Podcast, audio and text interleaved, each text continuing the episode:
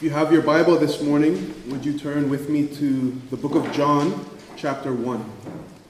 If you're using one of the Bibles provided by the church, you'll find it on page 981. John chapter 1.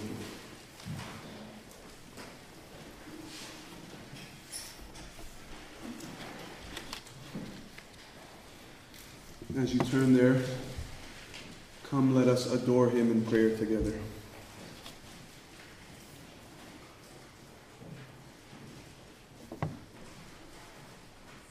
Who is like you, O Lord? You who are from everlasting to everlasting, you who are creator and upholder of all things, you, the very source of life and light. We thank you for the opportunity to look into your word and in so doing, looking into your heart, into you. We pray that you might open yourself up to us, that you might give us eyes to see and ears to hear, that you would meet with us this morning you know our hearts, you know our feebleness, you know our need. And so we ask, Lord, that you would supply our every need according to your riches and glory in Christ Jesus this morning. That you would free us from distraction. That you would give us grace to draw near to you, even as you draw near to us. In Jesus' name, amen. As you might remember from last week, uh, when we looked at John chapter 1, verses 1 to 5, uh, we explored the, the idea, the reality that the book of John was written with a specific purpose. The Apostle John, inspired by the Spirit of God, wrote this book with a particular aim, which he records in chapter 20, verse 31. There he says, These things are written so that you may believe that Jesus is the Christ, the Son of God and that by believing you may have life in his name. That is what everything in this gospel account is driving toward. That you and I would read it, and in coming to the end, we might be convinced that there is one, Jesus Christ, who is able to deliver us from death and give us everlasting life. Last week we looked at the first five verses of John where he begins his argument in eternity past in speaking about the Word. And we saw in those verses that the Word is the second person of the Trinity. The God of this universe has eternally existed in three persons Father, Son, the Word, and Spirit. Each truly God in their being, and yet each distinct from one another in their personhood. This second person, the Word, was revealed in the opening words of this book as the creator and sustainer of all things that exist and the source of life and light for all. Now, if you try to draw a line between those first few verses, verses 1 to 5, and the purpose statement in chapter 20 that I just read, you may notice that there seems to be a huge disconnect. In the opening verses, we're told about one who is the very source of life itself and who is the animating, life giving source to all the world. This would seem to indicate that since we are made and sustained by the giver of life, we have life. But in chapter 20, John says that his aim in this book is to convince you and I that there is someone in whose name we can escape death and have life. So John assumes that his reader, you and I this morning, knows something that is crucial for understanding this disconnect. He assumes that we know that there is more to life than mere physical existence. He assumes that anyone who reads this book is clearly alive, or else they wouldn't be able to read it. And yet, everyone who is alive and reading the book of John is also in need of life. So, John assumes that we know that there is a kind of life that goes beyond mere biological function. That there is a sort of life that is more than mere physical existence And he aims in his book to show us what that life is and where it can be found. Have you come to that realization as you sit here this morning? Have at some point you come to that realization that there is more to life than just physical existence, and more than what the world out there might be able to offer you? A great career, the accumulation of material things, the feeding of our bellies, the thrill of fun experiences, social media worthy moments, and even the relationships that we have with loved ones. Do you have a yearning in your soul that there is more to life than these things? That there is a different sort of life than that sort of life? I can remember the first time that I began to have that yearning.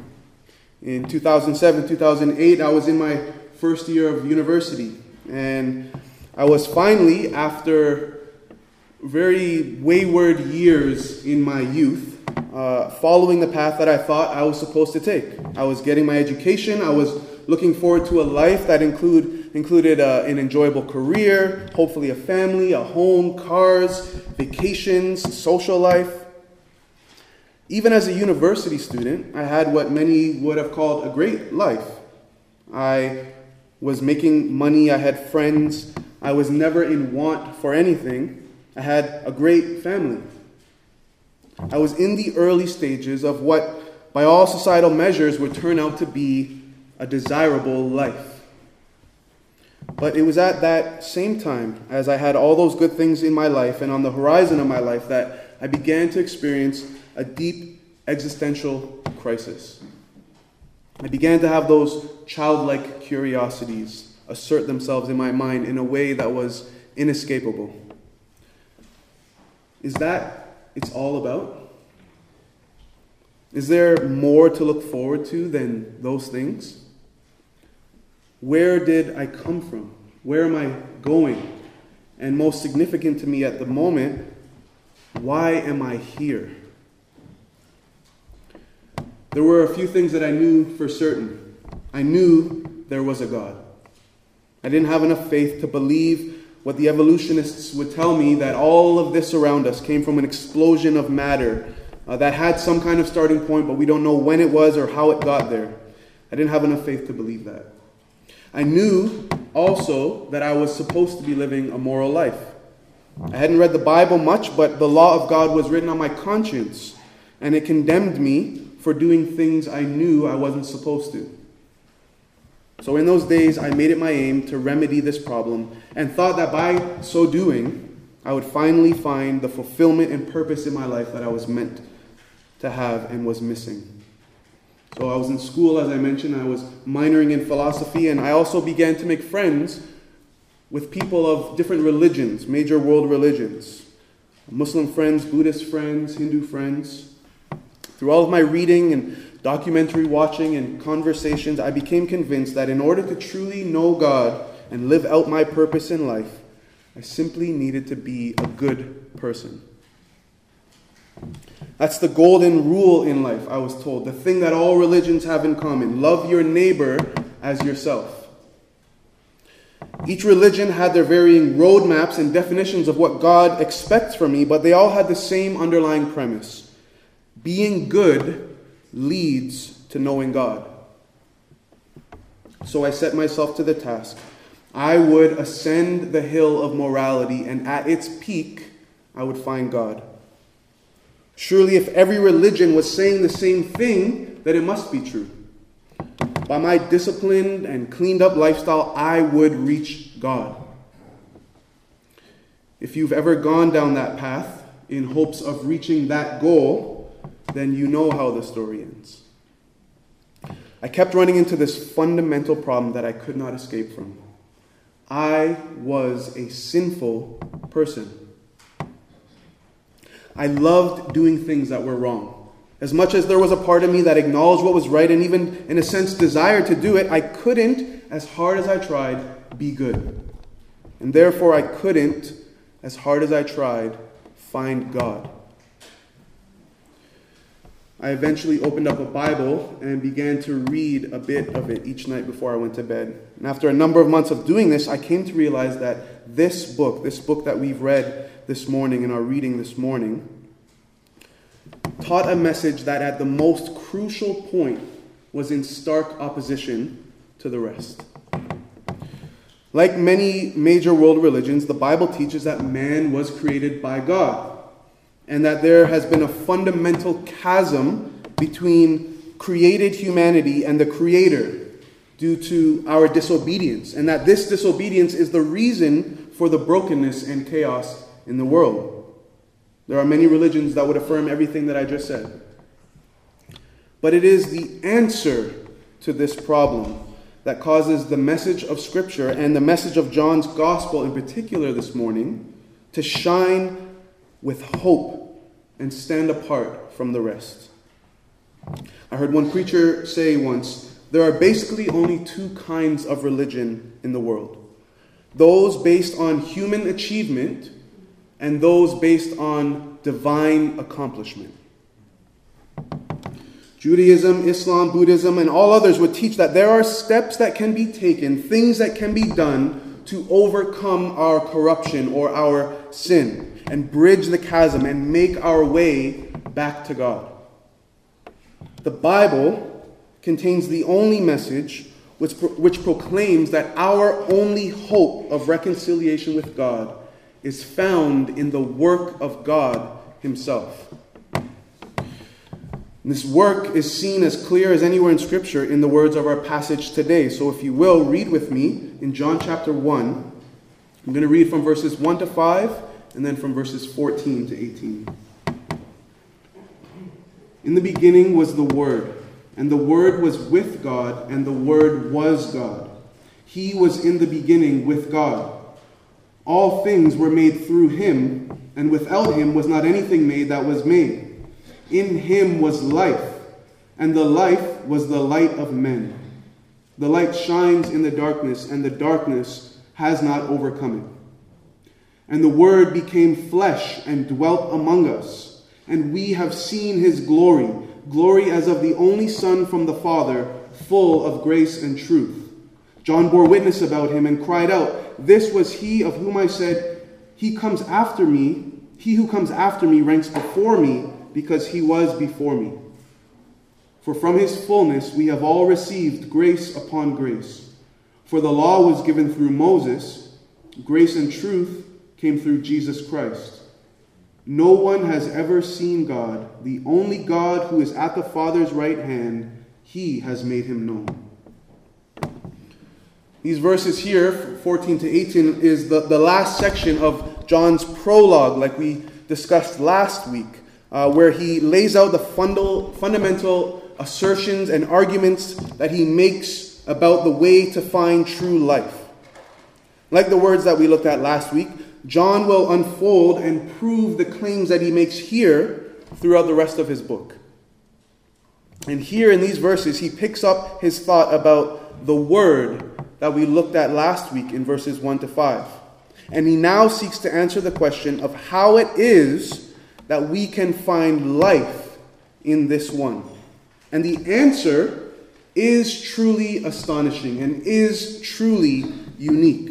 Rather than pointing us to a solution found within ourselves, whereby we might reform ourselves and find God, we see a God who comes to find us. Verse 14 The Word became flesh John, with these words, draws our attention to that point in history, that the main point of history, the one by whom and for whom all things exist, enters the scene. He is speaking here of the incarnation, that word literally, the infleshment, the word becoming flesh, the very thing that we celebrate at Christmas every year. The word became flesh. What this means is that the eternal God, the one who has no beginning and no end, the radiance of the Father and the exact imprint of his nature, took on the form of a man and came to this world. He entered into the humanity that he created. And in becoming flesh, the Word never ceased to be what he had always been, but he became something that he never was before. He became a man. In the fullness of time, God sent forth his Son, born of a woman.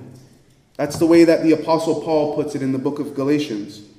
This one who was born of a woman is the fulfillment of the promise that God made many generations ago to Abraham. He said to Abraham, In your offspring shall all the nations of the earth be blessed.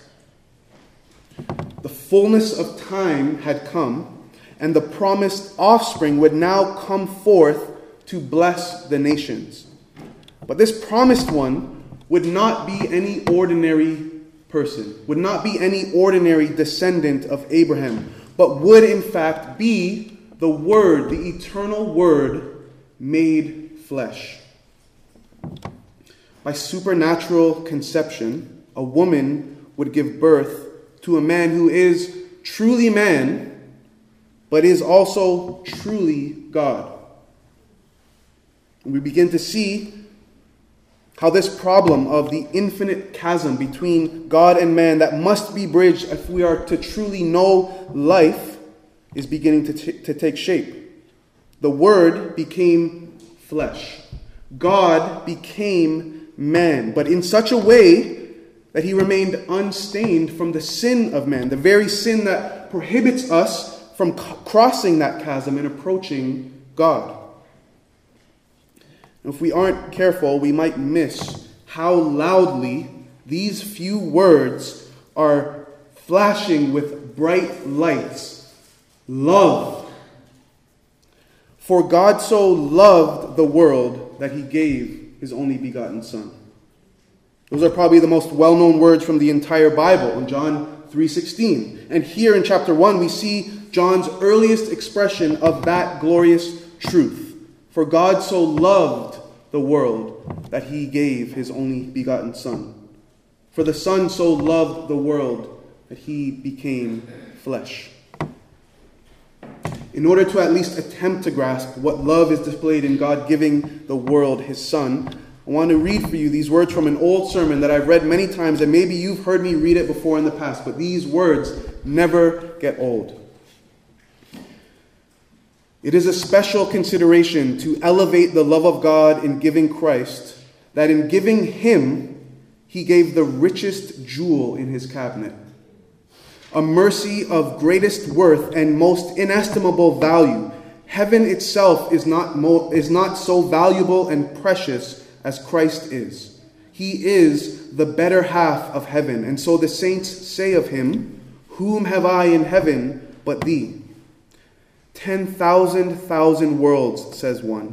As many worlds as angels can number, and then a new world of angels can multiply, would not all be the bulk of a balance to weigh Christ's excellency, love, and sweetness? Oh, what a fair one! What an only one! What an excellent, lovely, ravishing one is Christ!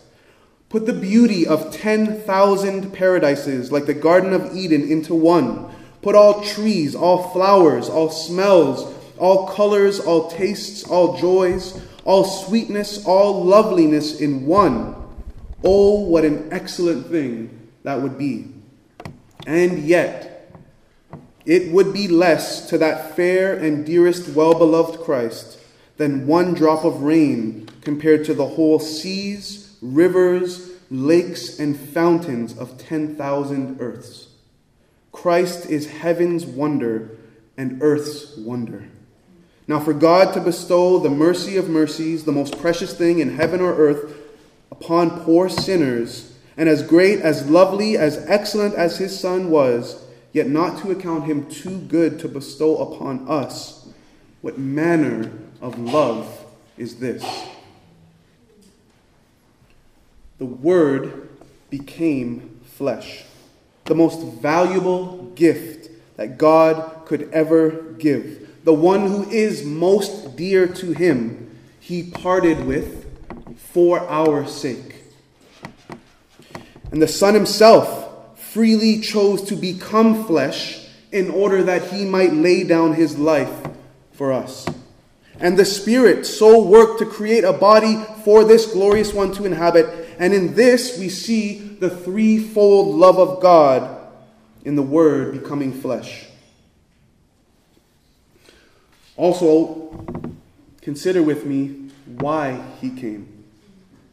John says next that the Word dwelt among us. The Word became flesh and dwelt among us.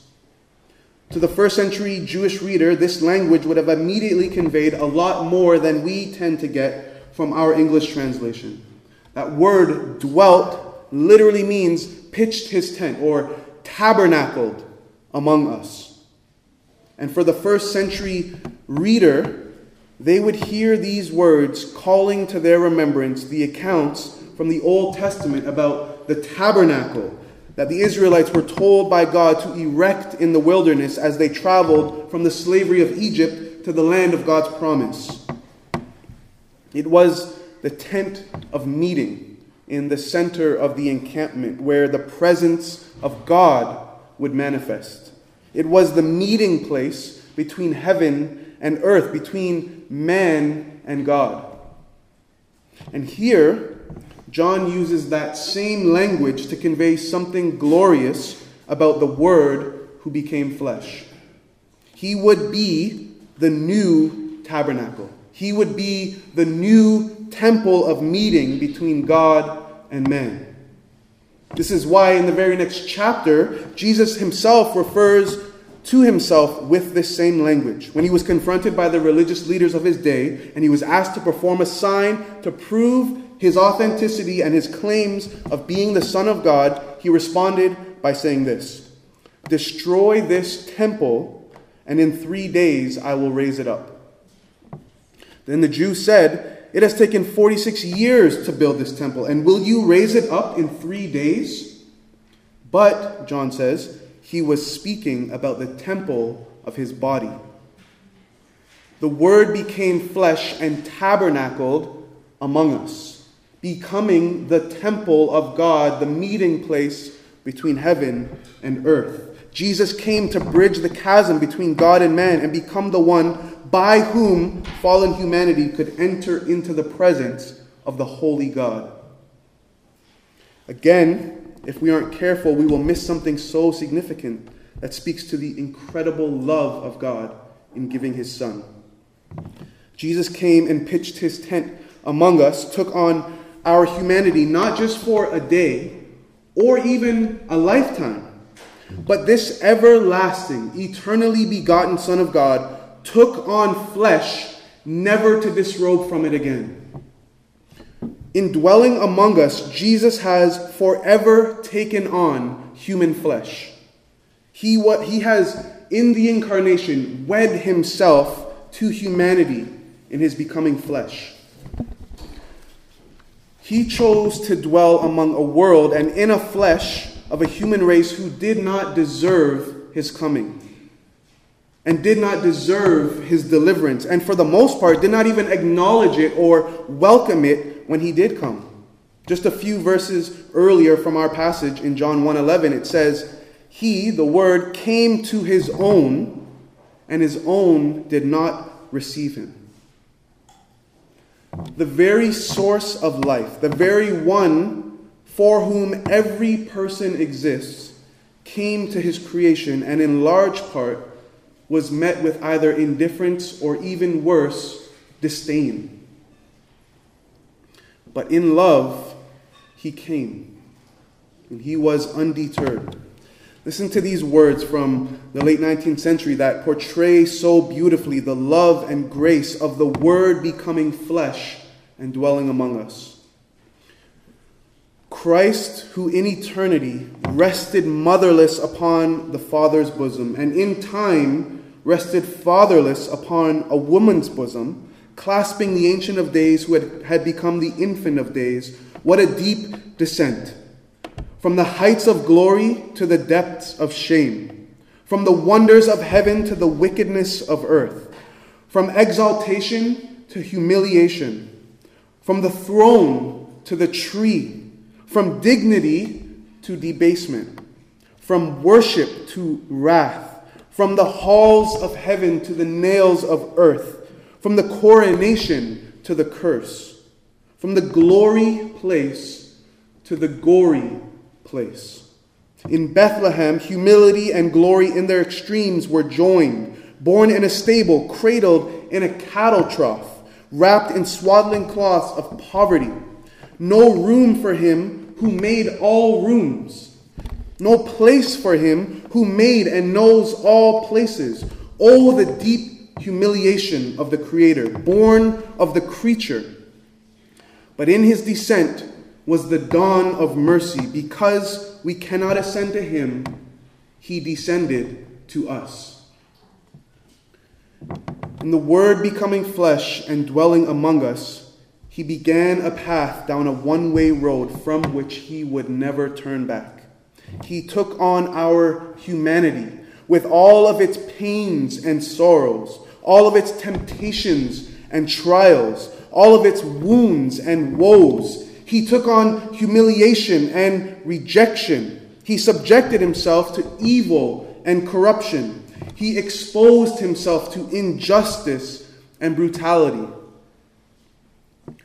And he did so willingly, in love for you and me, so that he might become the source of life and light for all who would put their trust in him. That he might be for us the temple of meeting between earth and heaven. The Word became flesh and dwelt among us. The eternal Son of God became the holy Son of Man, so that we who trust in Him might share in His holiness and become eternal sons of God.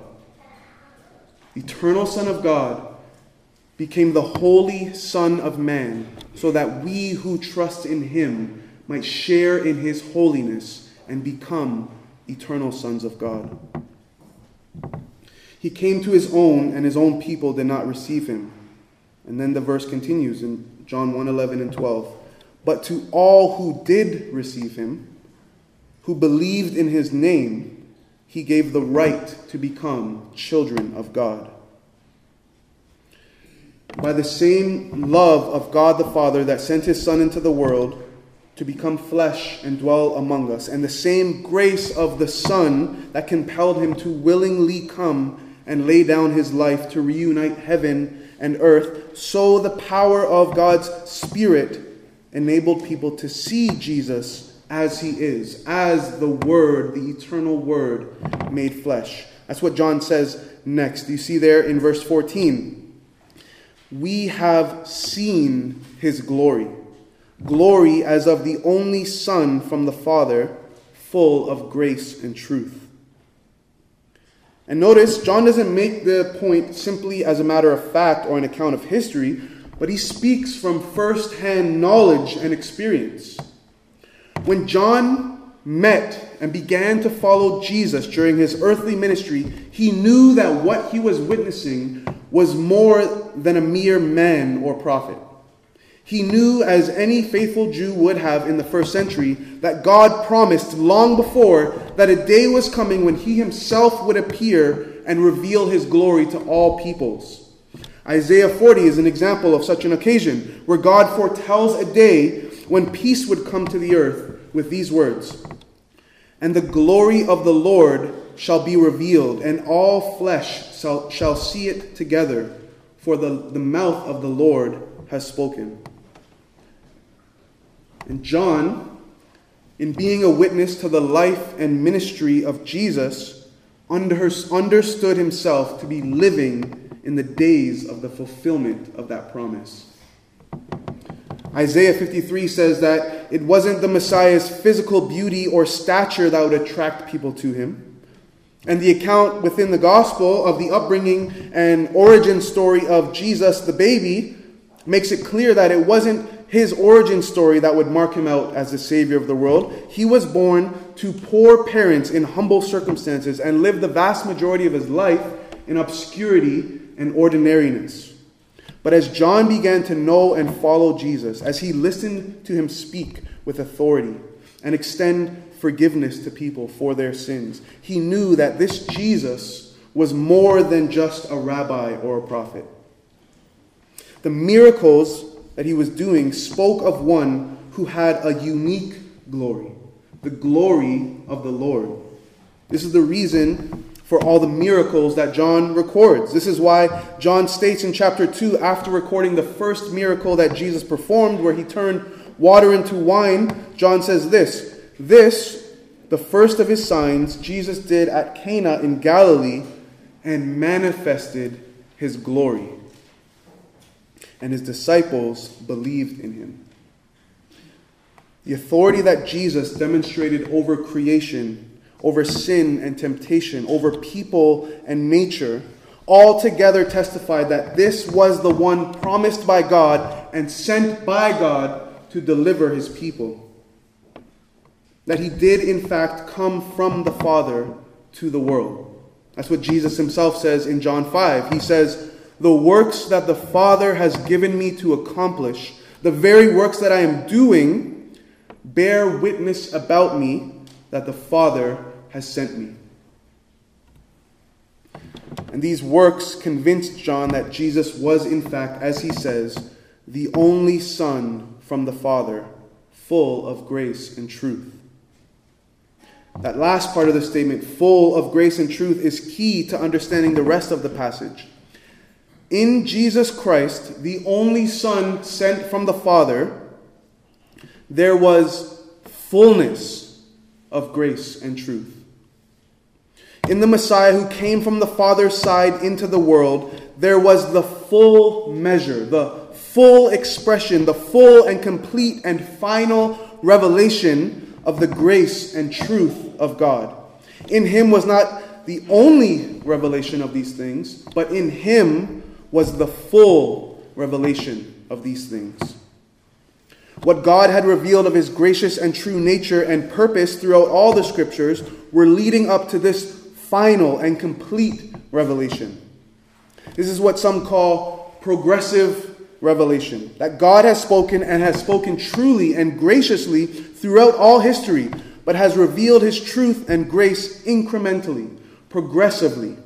And it is in his Son, Jesus Christ, that God has finally and fully spoken openly to all the world. That's what's captured in the opening words of the book of Hebrews, where it says this Long ago, at many times and in many ways, God spoke to our fathers by the prophets, but in these last days, he has spoken to us by his Son, whom he appointed the heir of all things, through whom also he created the world. He is the radiance of the glory of God and the exact imprint of his nature. And John is here testifying that he, and not just he, for he says, we, uh, we have seen his glory. So, meaning him and all the others that came to know and follow Jesus in the days of his earthly ministry and in the first century of the church, that they all not only saw this unique glory emanating from Jesus, but that they experienced this glory in their very souls. Look at those next words after the parentheses. Look with me at verse 16. For from his fullness, we have all received grace upon grace. John and the other first century Christians had not just beheld a unique glory in Jesus, but that unique glory was communicated to their souls. It wasn't just witnessed and observed by them, but was given to them to share in it. Jesus Christ acts uniquely in history not just revealing the glory of God to the world, but bringing the glory of God to the world. God had from ancient of days been working graciously, meaning undeservedly, to undo the curse that necessarily fell on humanity through sin. He began with a promise to Eve. If you remember in Genesis 3, what is often referred to as the proto evangelion, the first gospel, the first hint of hope that God was at work to undo the curse. That though she would experience the curse of sin, she would have a descendant that would one day crush the head of Satan and undo the darkness and death in the world. He then made gracious promises to Noah and then Abraham that this descendant, this offspring, would come from their lineage. He then worked through Jacob to create a people called Israel and worked uniquely through them in history to prepare the way for the fulfillment of this promise. He revealed his purpose and directed their path through the prophets he would graciously send them to speak on his behalf. And he would shape them according to his moral virtue by giving them the law through Moses.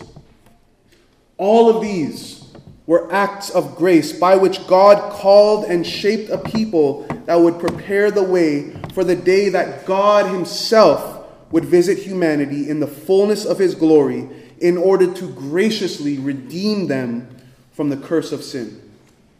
John the Apostle lived in that day.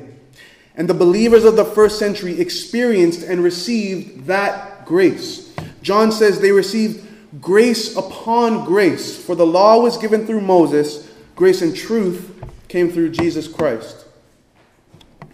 John is not saying that the law was not an expression of grace, it was. He was not saying that the law wasn't good and true, it was. But John says that in Jesus, the world received grace upon grace, or grace in place of grace. Through the law, God graciously revealed his character to his people in order that they may know his ways and walk in them. But the grace of the law was lacking. In that, even though it could reveal the moral uprightness of God and could call the people to walk in that uprightness, it did not have within it the grace or power to enable them to. It made them aware of their failures, but provided no final and lasting remedy for it. It acted as a teacher that revealed the flaws of the people and the lack of life that was a consequence of their flaws, but was unable to correct those flaws. Listen to how the Apostle Paul communicates the value of the law in the book of Galatians. He says, Is the law contrary to the promises of God? Certainly not. For if a law had been given that could give life, then righteousness would indeed be by the law. But the scripture imprisoned everything under sin so that the promise by faith in Jesus Christ might be given to those who believe. Now, before faith came, we were held captive under the law, imprisoned until the coming faith would be revealed. So then, the law was our guardian until Christ came, in order that we might be justified by faith. The law was indeed an expression of the grace of God. The fact that he constrained the moral evil of the human heart with his commands was a gift to the world. Imagine for a second a society with complete lawlessness, where the base passions and sinful desires of the human heart are the only things that govern behavior. This would be utter chaos and destruction. So it was, in fact, a gracious thing that God gave the law through Moses. That law that, even until this day, acts as the basis for the legal code of countries all around the world. But the law was not the final or full revelation of His grace. He would exchange that expression of grace for the fullness of His grace. That would not just act as a moral constraint on the sin of our hearts, but would in fact absolve us of the sin in our hearts and cleanse us from it. That is what happened in the coming of the Word made flesh. God has come to us in the full expression of His grace and in truth in the person of Jesus Christ and revealed Himself for all the world to see and to receive. Do you see the glory of Jesus this morning? Have you received from his fullness the grace of forgiveness and holiness in life, in place of the grace of the law, which can only reveal sin and judgment? Notice that John says, From his fullness we have received grace upon grace. Not that all have received. There were many in Jesus' day even many religious people and synagogue attending Jews that saw everything that John saw and that the other believers saw and did not believe in him or receive the fullness of grace that he offers. There were many who heard his teachings and witnessed his miracles and yet refused to truly come to him and receive grace. You are here this morning at church, which is a good thing. You are at least convinced of the reality that there is more to life than what can be found out there. There is more to your created purpose than mere existence and experience. But are you here this morning because you think that mere church attendance will somehow prove able to reform you and make you the person you should be? We as a church have nothing to offer outside of this that in Jesus Christ is the fullness of grace and truth and he is able to forgive you and grant you true and everlasting life, based not on your merits, but on his own merits and who he is. He is God in the flesh, who came to earth to be the truly upright one, never wavering or failing to uphold the law in any way. He is the perfect man that bridges the chasm between the holy God and the sinful world. And in his fullness of grace, this Holy One laid down his life to pay for the sins that you and I are guilty of. He offered his innocent life on a cross to be punished under the weight of our sin. In Jesus Christ, the truth of God's holy law and the grace of God's holy love met. And he fully and finally dealt with the sin that kept us from the presence of God. In his resurrection, Jesus showed himself victorious over that sin and now offers himself, his fullness of grace and truth, to you to receive today. No one has ever seen God. The only God who is at the Father's side, he has made him known. That's how John finishes this opening prologue of his book. Ever since the fall of humanity into sin, no one could ascend the holy hill of God and behold him. No one could cross the chasm into his unveiled presence and live. But this God, in the fullness of time, sent forth his eternally begotten Son into the world. Jesus left the Father's side and came to our side. He left his home in heaven where the fullness of the knowledge of God is and came to earth to make the full, fullness of the knowledge of God known.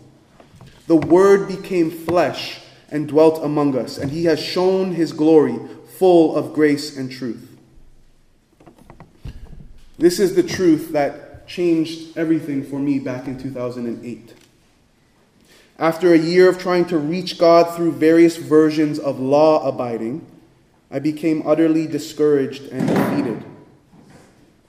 I remember even saying to my sister at the time, I just want to be good, but I couldn't. I knew what I should be, but I came to know that I couldn't be that in my own strength. It was then that God revealed His glory to me in Jesus Christ the fullness of his holy truth and the goodness of his holy love broke into my heart like a, like a coast guard, a coast guard coming to save me from my drowning and my inability to swim. He laid hold of me, and from the fullness of his love and truth and grace, I have received grace of undeserved rescue and truth of unwavering faithfulness. What I thought I began as my journey back to God ultimately was re- revealed to me to be God's journey to me. The Word became flesh and dwelt among us. God became man and became for us the tabernacle wherein we would meet him. This last week of Advent, as you prepare your heart to celebrate the gift of God in Jesus Christ, May you behold in him and see in him a God who didn't come for the law abiding, who have it all together and simply just need a little nudge along their way toward him. He came, the Word became flesh, to rescue the weak and the weary, the sinful and utterly helpless. He came as light to the dark world and life to the lifeless. He came so that we who were made for him might know him. He came full of grace and truth, revealing the heart of God that desires our highest good. And that highest good is he himself. Let's pray.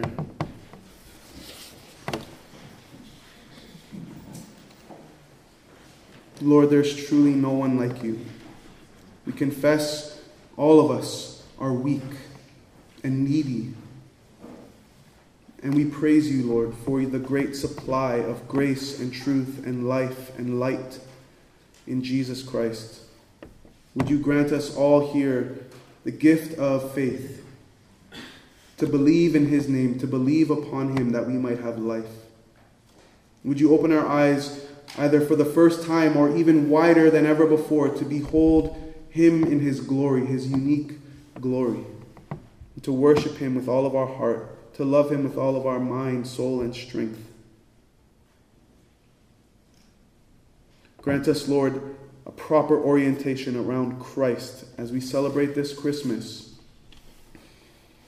Grant us to know the true joy of life in Him. In Jesus' name, amen.